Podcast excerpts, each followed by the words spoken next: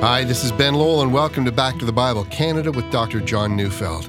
Well, today we continue our series called The Authority of the King, found in the book of Matthew. So let's listen to a message entitled A Kingdom for the Nations as we turn in our Bibles to Matthew chapter 8, verses 5 to 13.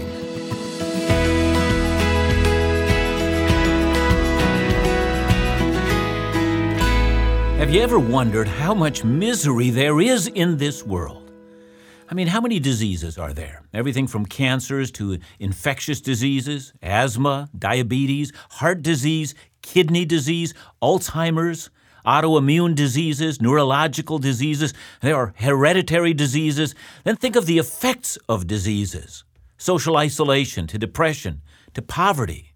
And we all know where this is going. Eventually, it leads to death. See, disease stalks the human race. We, we fear it, we try to avoid it, we're born with it, we live with it, we fight it, we spend money on it, that is, in, in trying to defeat it, we take precautions against it, still we get it. We all know that Jesus healed people. But have you ever wondered about this? How are we to understand this? Why did Jesus heal people? And does this mean, just like in the time of Jesus, that I could be healed as well? Yeah, I, I think so. Well, if this is so, why should anyone go to the doctor if, if Jesus can heal? Why even take a pill for a headache or, or go to the dentist for a toothache? Did you know that Jesus actually didn't heal everyone? Luke chapter 4, verse 43 records that everyone in Capernaum got so excited about the healing ministry of Jesus, they were seeking him out. But then, in the middle of it, Jesus said that he had to leave. He had to preach in other towns as well. He had essentially done what he was going to do there. And that makes me wonder is there a pattern to the healing ministry of Jesus? Why did he heal these we read about? He seems to have selected them. Why? And what can I learn from that, and what's in it for me? You know, today, as we continue our study in Matthew chapters 8 to 10, we're focused on the healing ministry of Jesus. And what strikes me as I study this text is who Jesus decided to heal. Why did he heal these and not others? Is there a discernible pattern to the kinds of healing that he did? We began by noticing that the first person mentioned, that is, found in Matthew chapter 8, verses 1 to 4, is the healing of a leprous man. See, a leper is a social outcast. He's, he's isolated from society. He is an untouchable. Then the second healing is equally interesting. Jesus moves from the outcast leper to a Roman centurion, a man who represents foreign occupation of Israel. He's the enemy of the nation. He stands opposed to the hope of what Jews wanted the Messiah to do. But let's read the passage. I'm reading Matthew chapter 8 verses 5 to 13. When he entered Capernaum, a centurion came forward to him, appealing to him, Lord, my servant is lying paralyzed at home, suffering terribly. And he said to him, I will come and heal him. But the centurion replied, Lord, I'm not worthy to have you come under my roof, but only say the word, and my servant will be healed. For I too am a man under authority with soldiers under me. And, and I say to one, Go, and he goes, and to another, Come, and he comes, and to my servant, Do this, and he does it. When Jesus heard this, he marveled and said to those who followed him, Truly I tell you, with no one in Israel have I found such faith. I tell you, many will come from east and west and recline at table with Abraham, Isaac, and Jacob in the kingdom of heaven, while the sons of the kingdom will be thrown into outer darkness.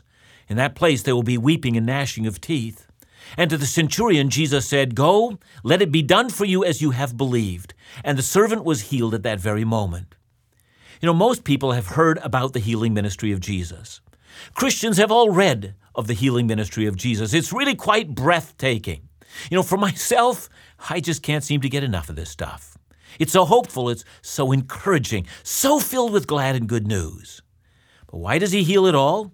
Well, let me briefly review what we've said up till now.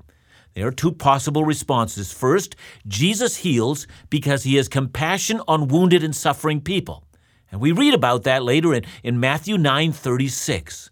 When he saw the crowds, he had compassion for them because they were harassed and helpless like sheep without a shepherd. So clearly, Jesus is moved by the plight of people. It tells me of the love of our Savior. But we might give another reason. Second, Jesus' healing shows that he truly is who he says he is. Yet Matthew also tells us that. For instance, in Matthew 11, 2 to 5, let's read that part. Now, when John heard in prison about the deeds of the Christ, he sent word by his disciples and said to them, Are you the one who is to come, or shall we look for another? And Jesus answered them, Go and tell John what you hear and see. The blind receive their sight, and the lame walk, lepers are cleansed, and the deaf hear, and the dead are raised up, and the poor have the good news preached to them. In other words, if you want to know if I am the Messiah, watch what I've done. This is the evidence. See, we call that apologetics, proof positive that any skeptic will have to consider. How else can you explain blind people seeing and dead people rising to their feet? The evidence that he is who he says he is is simply overwhelming. But there's another reason Jesus heals, and it's found right in the text that we're reading. Look again at Matthew 8, verse 11. I tell you, many will come from east and west and recline at table with Abraham, Isaac, and Jacob in the kingdom of heaven. See, the healing of the sick was evidence of an invitation into the kingdom of heaven. The invitation and the response to that invitation is so vast, it will come from countries and lands that are unexpected, people who one might never consider people groups, cultures, races, nationalities of an unexpected variety are going to want a place at God's table, and they will find one. What happened to the centurion is directly related to that, to God's global invitation to come to his table. Now, that table in verse 11 is a banqueting table.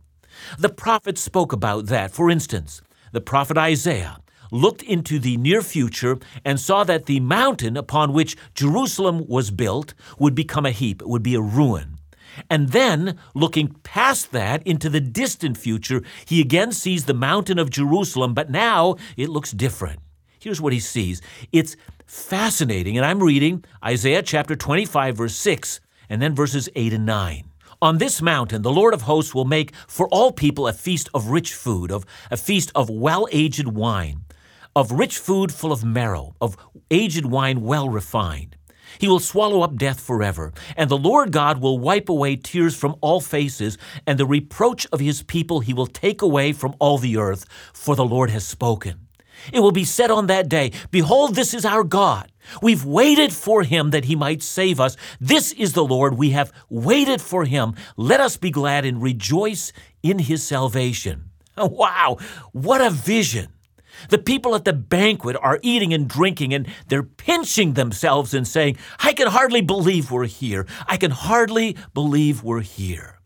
God made promises to us, and we've been waiting for years, and now finally we're seated at the greatest banqueting hall in history.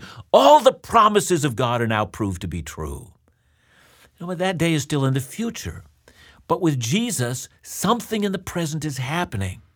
Isaiah saw that death would be swallowed up and that tears would be dried. And that's what was happening as Jesus healed. That great future event had now unexpectedly and suddenly and, and surprisingly, it was pushing its way right into the present hour. See, on the one hand, Jesus, just like Isaiah, spoke about the kingdom as a future event. So, for instance, in Matthew 25, verse 34, Jesus tells us about what will happen when he comes again. He's compared his second coming to a great wedding feast, a banquet, and here's what he said would happen. Then the king will say to those on his right, Come, you who are blessed by my Father, inherit the kingdom prepared for you from the foundation of the world. So you see, the kingdom still lies before us. We're still waiting for that. But on the other hand, the kingdom is a present reality. Jesus said so in Matthew 12, verse 28. He says, But if it is by the Spirit of God that I cast out demons, then the kingdom of God has come upon you. So, simply listening to Jesus, we know that while we await the kingdom at the end of time, yet in a unique and fascinating and totally unexpected way, the kingdom has arrived. Every time he drives out a demon and heals the sick, he shows that this age is passing away and the kingdom is not only coming, but in some way it's already here. Tears are being dried. The blind are gaining their sight. The lame are walking. The dead are already standing up in their tombs. It's almost incomprehensible that the great end times are in some fashion already bursting into the present. And that's what the healing ministry is to signify. It's as if the end times came early, but not completely and fully. And that's why everyone was pressing in to see him. Could this be the great end times Messiah? See, everyone wants to know. Are we at the end of history? Everyone's wondering. What do these events mean? And instead of answering the question, this Roman centurion simply comes to Jesus. Am I, a Gentile conqueror of Israel, am I also invited to this table of blessing? He wants to know, and we should want to know as well.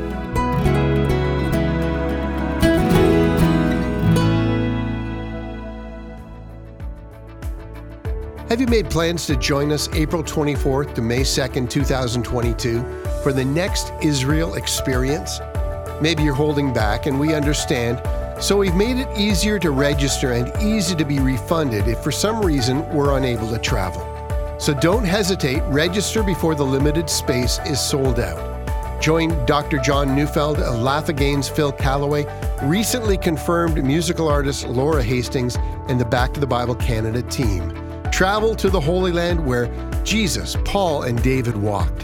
Visit the Jordan River, David's royal palace, sail the Sea of Galilee, commune at the Garden Tomb. Well, the full Israel itinerary is now available. So, for more information or to support this Bible teaching ministry, call 1 800 663 2425 or visit our events page at backtothebible.ca.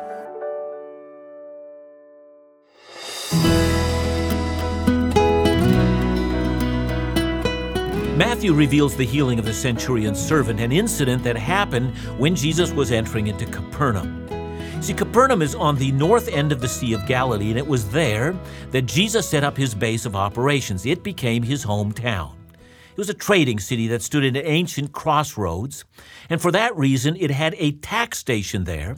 And you'll remember that it was Matthew himself who manned that station, and in order to protect such a place, the Romans supported it with a garrison of imperial troops. That garrison would have been commanded by a centurion, the very man that Matthew mentions. The centurions commanded a hundred men, though from time to time that number would vary. The Roman army considered them the backbone of all their military operations. On the battlefield and at peacetime, the efficiency of the Roman legions depended entirely on their work. As officers, they were forbidden friendship with fellow soldiers. Uh, they were forbidden marriage for the first 20 years of their service, and yet they were considered upright men. Every single New Testament reference to centurions refers to them as men of high integrity but they were lonely men.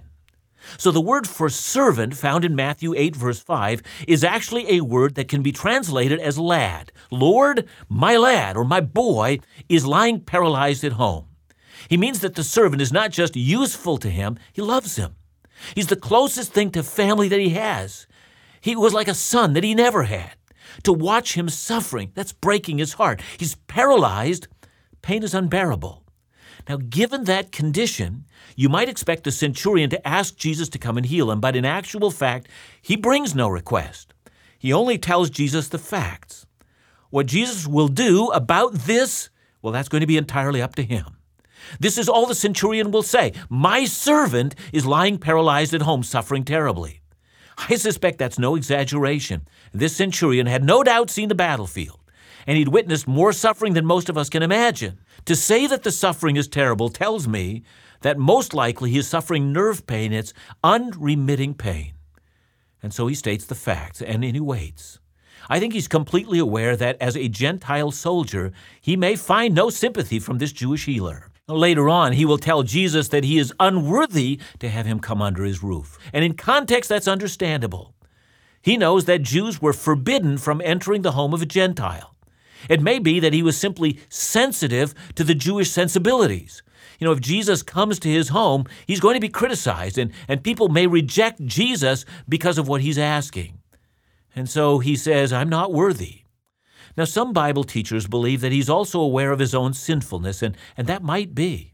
I mean, perhaps having lived in Israel, he's become aware of the law, and he has and he's become aware of the demands of righteousness, and perhaps he intuitively knows that he falls short of God's standards.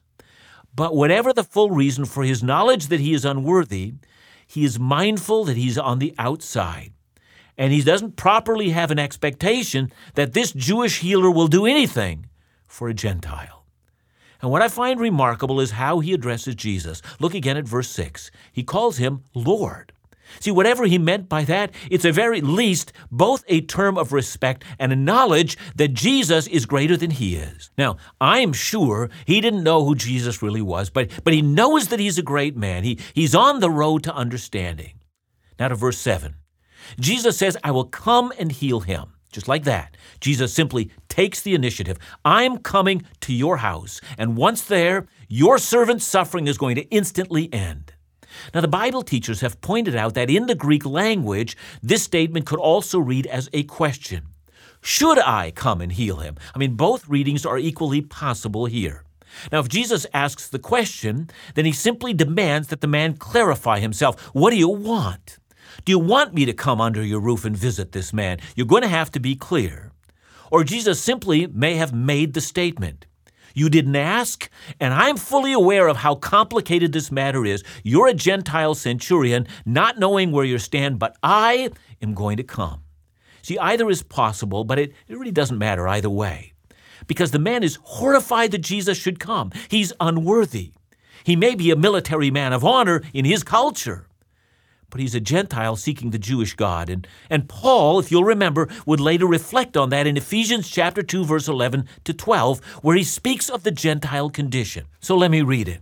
Therefore, remember that at one time you Gentiles in the flesh, called the uncircumcision by what is called the circumcision which is made in the flesh by hands. Remember that you were at that time separated from Christ, alienated from the commonwealth of Israel, and strangers to the covenant of promise, having no hope, Paul says, and without God in the world.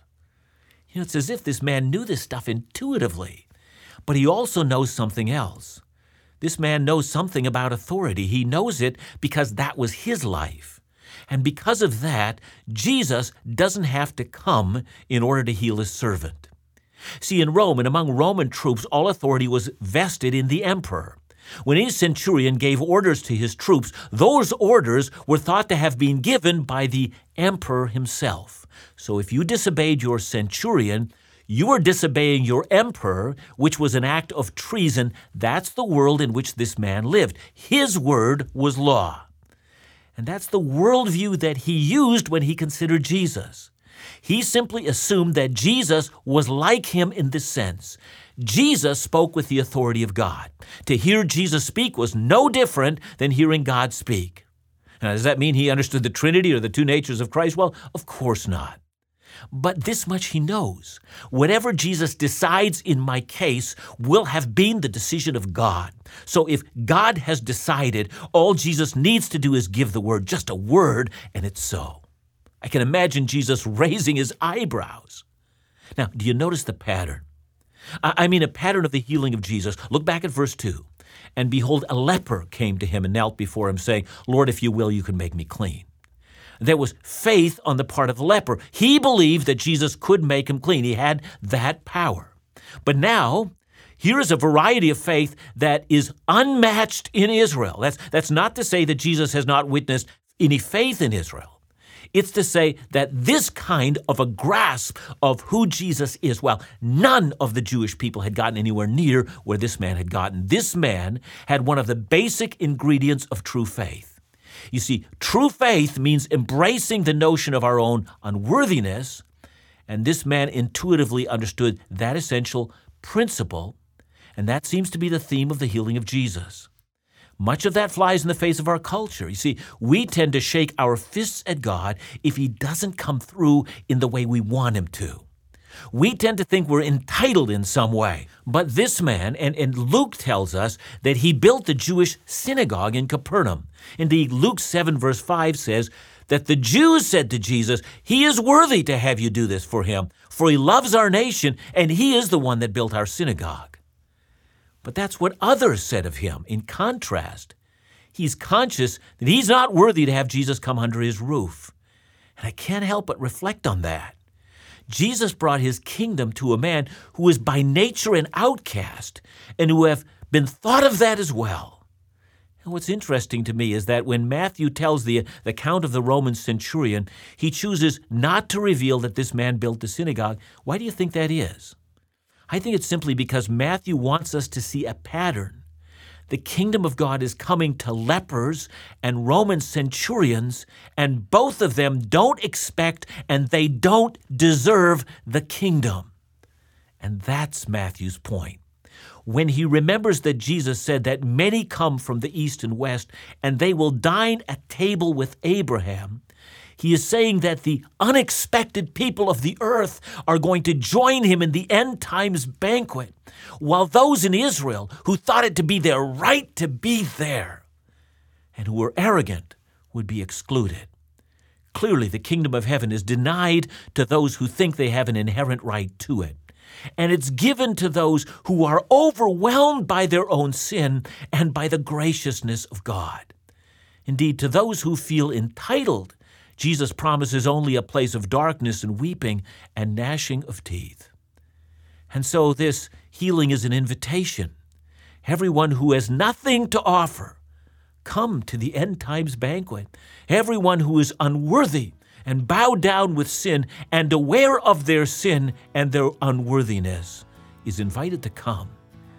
And everyone who feels self righteous and entitled and worthy is denied entrance.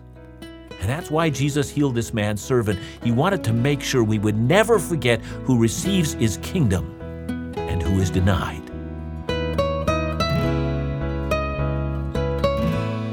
John, thanks for your message today. You know, I was thinking as you were speaking about the, these two people and and and their their awareness of or, or their lack of awareness of who Christ is, but Christ did something in their lives, and it made me think. You know, Jesus isn't restricted as to whose life he will choose to work in. No, he's not. Clearly, he chooses the vessels of his mercy, but at the same time, there is a pattern here because both men were rejected by the wider culture. And uh, Jesus goes past that rejection and, and finds them. And uh, I think in the case of this centurion, there's something in his heart.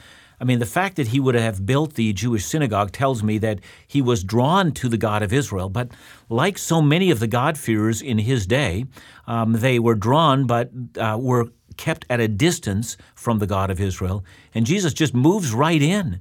And uh, it's a wonderful story of those who have no place at the table of God finding a place. And that really is the central message of the gospel. We find that everywhere. Thanks so much, John, and thanks for your message today. And join us again tomorrow, right here, for more of this series, right here on Back to the Bible Canada, where we teach the Bible.